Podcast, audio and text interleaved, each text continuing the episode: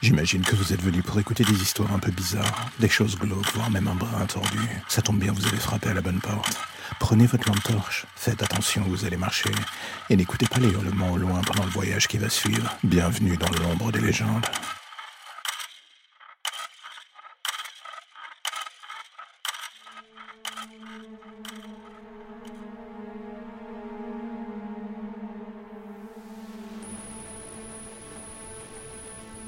Fabrice Dubar était un homme qu'on aurait pu juger comme banal à première vue. Une vie pour le moins classique dans la banque, comme guichetier, des journées qui se répètent sans fin et surtout aucune possibilité d'avenir plus radieux. Personne qui l'attende le soir entrant, personne pour lui dire que sa vie avait un sens, ou même une importance d'ailleurs. Il n'y avait que lui et ses idées noires, le genre de celles qui montent de plus en plus et qui deviennent envahissantes avec le temps. On voudrait se dire qu'on pourrait faire en sorte de les laisser dans un coin, de ne plus les écouter et de se persuader que la vie va être plus belle? Mais dans le fond, c'est très bien que pour tout cela, c'est faux. Absolument faux même. La seule chose qui se passe, c'est que lentement ces dernières vous rongent de l'intérieur jusqu'à ce qu'il n'y ait plus rien d'autre en vous que le champ de ruines qu'elles ont créé. Et c'est à ce moment précis que l'esprit perd son équilibre et que la balance vous entraîne dans la zone rouge. On se dit alors que l'on va brûler la chandelle par les deux bouts pour tenter de vivre tant bien que mal, que l'on va faire en sorte que cette vie soit enfin pleine de rebondissements.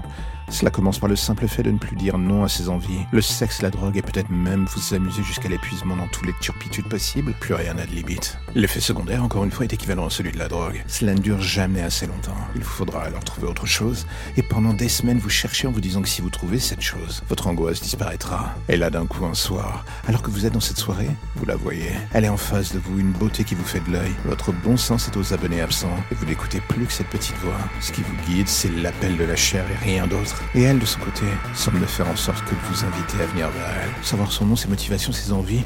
Pour être honnête, vous vous en foutez. Tout ce qui compte désormais, c'est votre plaisir.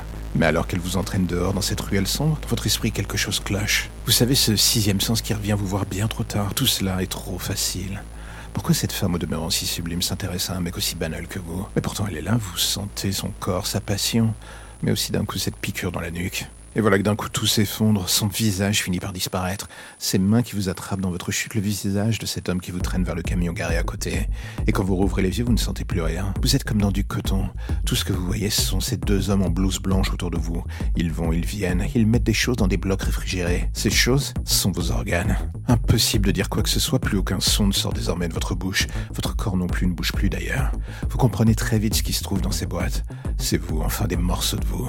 Ce feeling que vous aviez été le bon, cette fille n'était qu'une rabatteuse, et vous le couillon de service qui avait fait le grand plongeon dans ses filets. L'ironie de la chose, c'est qu'à trop vouloir vivre, vous avez fini par aller là où des gens comme vous n'ont plus de ceinture de sécurité.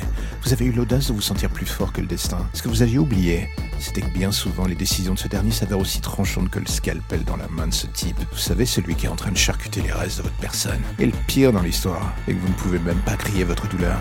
Vous avez conscience de celle-ci, conscience de ce qu'on vous fait, mais l'anesthésie générale vous empêche de hurler, tant mieux d'ailleurs. Finir votre vie en version puzzle dans un hôpital de fortune, ce n'est pas vraiment ce que vous imaginiez au départ. Vous auriez préféré que votre vie soit extraordinaire et votre mort banale, et non pas l'inverse.